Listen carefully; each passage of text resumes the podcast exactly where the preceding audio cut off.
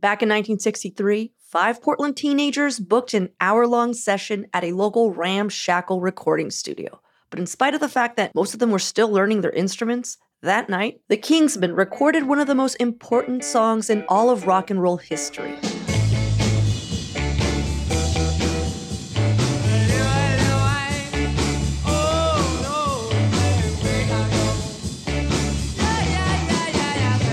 The Kingsmen version of Louie Louie is considered by many to be the harbinger of garage rock and punk. It was considered so wild in its time that the FBI investigated the band.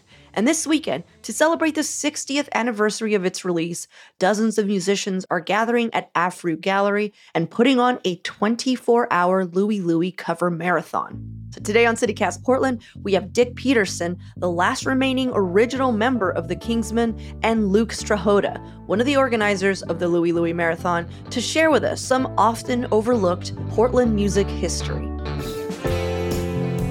It's Thursday, October 5th. I'm Claudia Meza, and this is what Portland's talking about.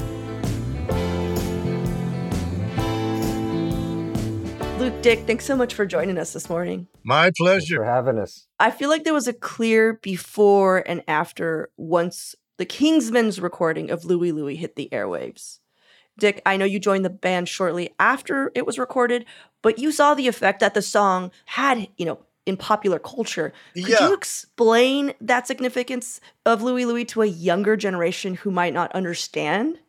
Yeah, I was 17 at the time, and we had the draft, and the original drummer and the original bass player were drafted. And so I joined the band that summer in Mm. 63. No one knew the record was- was even going to be released nationally. We were just a local group making $20 a piece a weekend. Um, and the band was trying to get a job for the summer of 63 on a cruise line.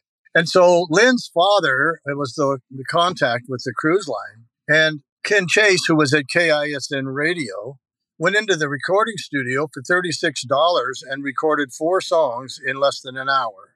Louie Louie was one of them. Now, realize that when Louie Louie was recorded by the man that wrote it, Richard Berry, it was a Jamaican calypso song. Yeah. And he did it um, in a calypso beat, and he did it like uh, it was Louie Louie. We gotta go, right? Yeah. Well, by the time it, it hit the Northwest, nobody did it reggae because everybody up here, young musicians, thought that bum bum bum bum bum bum bum bum sounded just like be doo ba doo doo ba be doo ba. You know, it was just simple. And having only just a few microphones, you couldn't hear the vocal. The the record was released locally, like 500 copies were pressed up. But Jerry Dennon, the producer from Seattle, went to a, a record convention and he had the record, and it was really pretty bad, but he thought it was great. He gave a copy to Arnie Woo Woo Ginsburg, a DJ in Boston who had a 50,000 watt radio station that beamed all over the East Coast. He was on a mission to find the worst record ever recorded. Sorry. I mean, like, that's a mission. He would put records on every evening and they would have a competition, A against B, and the kids would phone in, no, that's that's the worst piece I ever heard. And so Louie Louie started winning every single night. Pretty soon, and you know, if you hear something, even if you don't like it and it's horrible, pretty soon you hear it enough, you start liking it. And the kids were dancing to it in Boston and having a great time. So Arnie called Jerry and said, When is this record coming out? We could sell these up here. The, the band could come in and play, not, you know, get this going. Mhm. So within a couple of days, Louie Louie was released in Boston. Simultaneously, the kids in, in Alabama at the University of Alabama were listening to Arnie on the radio. They wanted to buy it. Now we're talking December. Once they got the record, they couldn't understand the lyrics. So they thought if you take Jamaican lyrics that you can't hear, uh, and you try to put English lyrics with a Southern accent because they thought it was a Southern black band, then you get dirty lyrics out of it. And all of a sudden, the record sounded dirty to them. One of them went home to Indiana for Christmas, played it for his well connected mom. She was well connected and called the governor of Indiana. And the governor of Indiana, without even hearing it, Matthew Welsh, banned the record because it was filthy. The Kings were on the front of every newspaper. in the country that we were getting away with these dirty lyrics and we were subversives. We were destroying the moral fiber of the youth of America. We needed Perry Mason because they were taking us to court. J. Edgar Hoover then got a hold of it and he started an FBI investigation. Yeah, Dick, you know, I was going to ask you, were you in the band when the FBI opened a case against Absolutely. the recording? Absolutely. They followed us all of a sudden here we are on our first tour where william morris called we didn't know it was such a big deal because it was it was being banned across the country and the kids think, thought we were getting away with something and the crowds all of a sudden were huge william morris was booking us all over the place. And instead of just seeing kids in the audience after a few weeks all of a sudden here are these gray flannel suit guys. And they're writing down everything we say. They're writing down our whole show. They were recording us. They were recording louie louie. And was the crazy thing, Claudia, when we would start to play, the kids would stop dancing and they would pull out their lyric sheets because everybody had a different version and they would read along with whatever I was singing. Everyone was sure they had the right lyrics. That's so funny. The FBI would they would pull theirs out.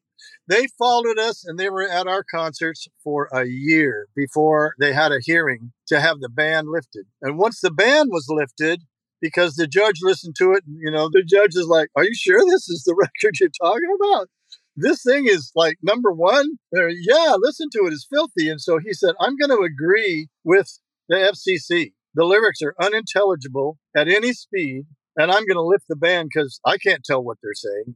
And the the the do-gooders, supposedly from the time, were all like, "This is insane." Well, as soon as the ban was lifted, then it hit the radio, we were on TV. We did American Bandstand several times. We everybody had to have a song. You know what, Dick? I feel like what happened with this song is that it made rock and roll even that much more dangerous, which is interesting. But the irony is that the lyrics were always there because, you know, Richard Berry had the song recorded. And from what I heard, he even based that tune on something else. Like, I just loved all the iterations of Louie Louie as we know it. Before that, it was El Loco Cha Cha, which was popularized by Rene Touzet, who's like this Afro Cuban. Yeah. You know, yeah. band leader. And so I just love that every generation has like a version of their Louie Louie, which is kind of beautiful, you know? And it just it just keeps going. It's on television now on a on an NFL ad. Luke, I feel like you're more of like the cultural reporter on this song. Is there a way that you could surmise, you know, what it was, like how rock and roll was before this song hit and then after? like what would you say, Luke? I mean, when Richard Berry wrote it, it was less than 5 years after the birth of rock and roll. So, it was early and I gotta say, once Louie Louie started getting filtered and filtered and splintered through all these raw, simple, we're gonna do the best we can with what we got attitude, and then that just exploded into the garage rock movement where everybody could afford guitars and recording equipment, and everybody, you know, from the age of 10 to 30 started garage rock bands. And then you fast forward to Iggy Pop doing Louie Louie. Yeah. Everybody's covered it. Everybody from Barry White to Tina Turner to Julie London. Julie London, uh, Sherman Hemsley from yeah. the Jeffersons. He's got a version. If you go, Claudia, if you go to the Hall of Fame, the Rock and Roll Hall of Fame, that's its de- designation that it is the most recorded song in history. Over a thousand yeah. recordings of that song. Oh my God, it's everywhere for sure. And I must say, let me let me interject this. I think that without the Kingsmen version, which obviously was the biggest one, you know, twenty some mm-hmm. million records, without that version, Louie Louie would not happen because it's not a great song it was just a great recording, and people who record it now are doing it because of that. Yeah. Without that garbly recording, without any of that stuff with the FBI, it wouldn't have it wouldn't have happened. It was just a firestorm that we were fortunate to be in front of. Well, it was a great song because I mean, before Kingsmen recorded it, it was being played. I mean, which is kind of funny because it was such a huge song at, at sock hops. Like it felt like kids doing something, and I can only imagine the teenagers, even though they were like, "This is awful," they're like, "It's ours," and also like, "Wait, it's pissing off my parents." Oh, I love this even more. this is now my favorite song. But uh, real quick, I this is I just wondered if you two could could dispel something. I heard, of course, that the FBI, you know, opened up this case and then they were just like, okay, we can't hear anything, it's fine, whatever, let's move on. But I heard that there's still a faint F bomb from the drummer who dropped a drumstick and they just didn't hear it. Is that true? That like there was an F bomb in the recording and the FBI just for some reason didn't hear the actual F bomb? Yes. if you listen closely at the end of the guitar solo, you'll hear a, a yell. And that was Lynn who yelled the F bomb when he dropped a drumstick. But, you know, when the thing was recorded, Mike, the guitar player, who is a wonderful human, um, Mike said when they listened to it back, there's too many guitar mistakes in the solo. I need to fix that. And the classic line is, it's only going to be heard by the uh, cruise ship company. No one's ever going to hear it. No one's ever going to notice it. Don't even worry about it. And then Mike, of course, he listens to it every 10 minutes on the radio for five years and he hears every mistake again forever. It's, it's implanted with all of its mistakes. It's, it's kind of crazy. All right, well, let's take a quick break here. And when we come back, let's talk about how Louie Louie changed the Northwest music scene.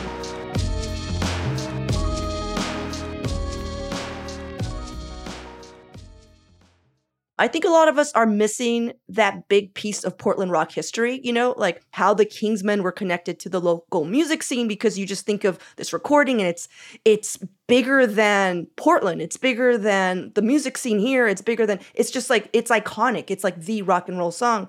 Dick, could you tell us just a little bit about playing out as the Kingsmen back in the day in Portland during that era? Like what it felt like?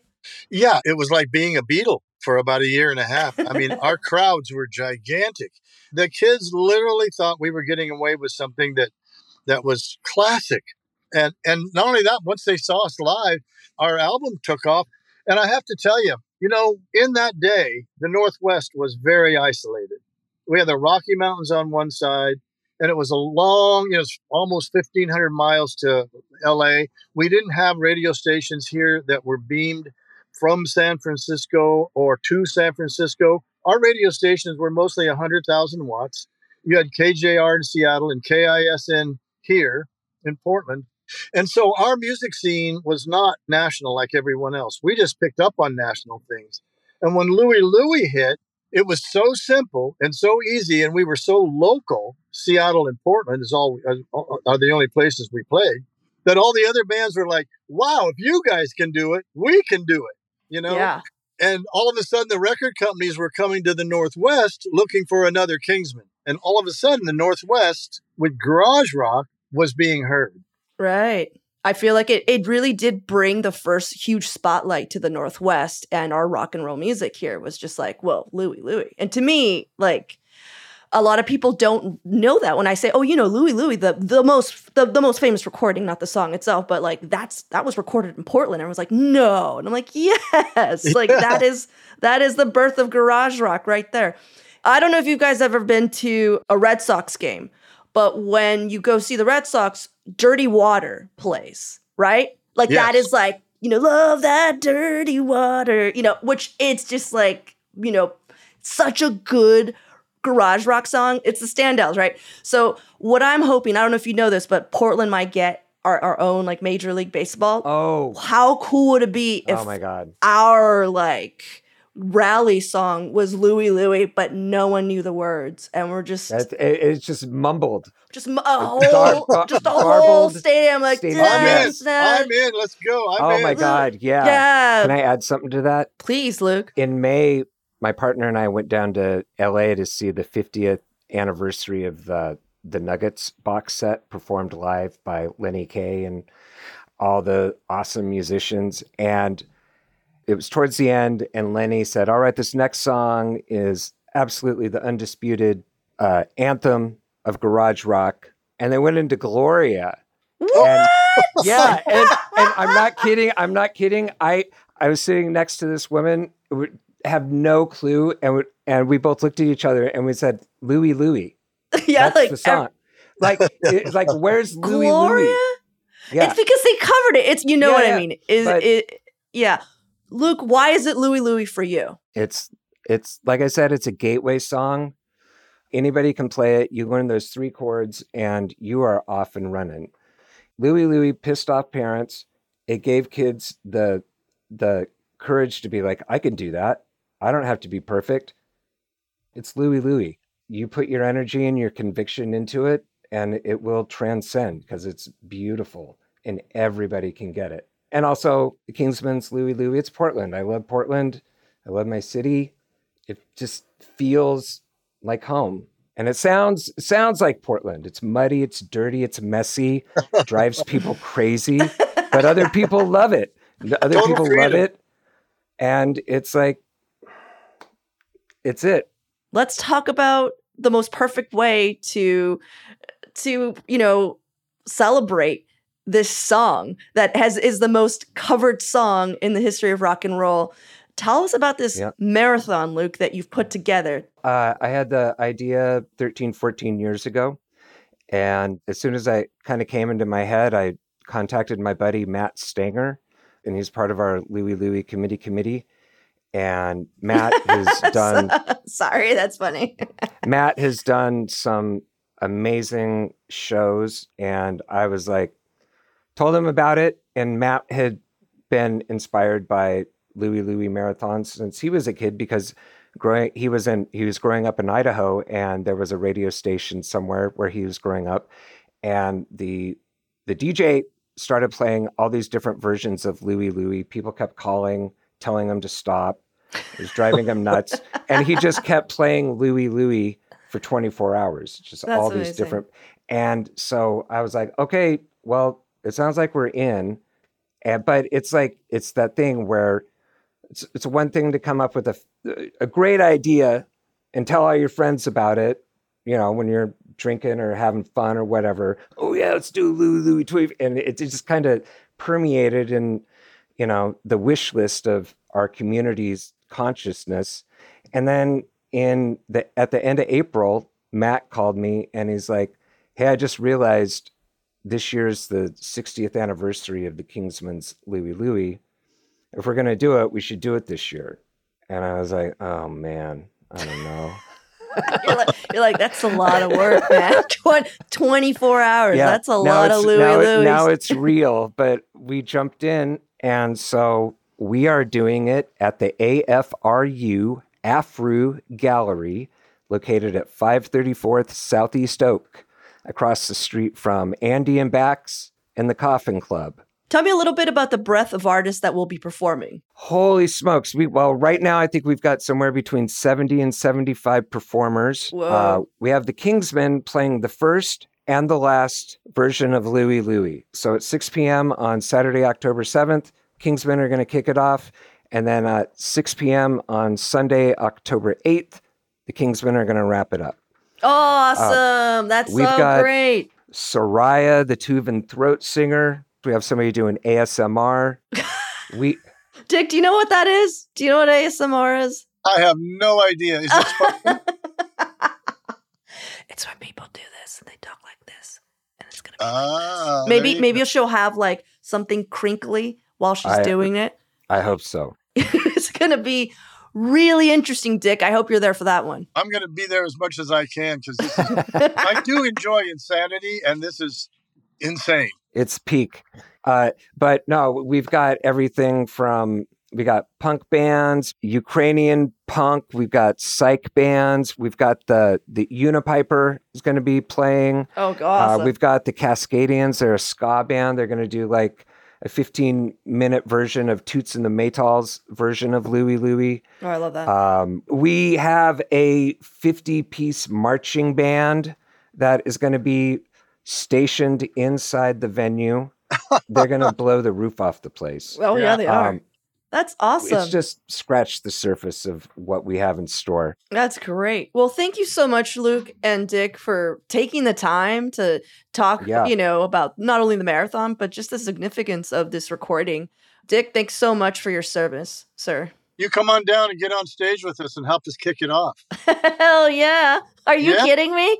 I'm not kidding at all. We'll give you the microphone. 6 p.m. Whatever lyrics you know, sing them. One of the only two requirements for this marathon is that we're telling our performers stick to the chorus, stick to the chords. Everything else is up to you. We're telling people do your your authentic version of Louie Louie. And if you tune in at 3 a.m. and you see two members of our committee committee uh, on on screen, and one of us is playing a kazoo and the other person's hitting a snare drum, well, that's Louie Louie. The Louie Louie Marathon starts at 6 p.m. this Saturday and will go on until 6 p.m. on Sunday at Afru Gallery. That's AFRU Gallery in Southeast Portland. Here's a few other events to look forward to in the coming weeks. On Saturday, October 21st at 8 p.m., Luke Strahota's long running Nuggets Night, that's where Portland bands pay tribute to the lost gems of 60s garage, psych, and beyond, will be held at the world famous Kenton Club. It'll be 10 to $15 sliding scale, benefiting Friends of Noise. No pre sale tickets, you just gotta show up. Also, tomorrow, Foo Fighters tickets go on sale at 10 a.m. for a concert in August of next year that will debut Providence Park as Portland's largest live music venue. And the Portland Night Market is also happening tomorrow night from 3 to 10 p.m. in Southeast Portland. There will be food, music, drinks, and it's free. For even more local news and events, sign up for our daily newsletter, Hey Portland. We'll throw a link in the show notes.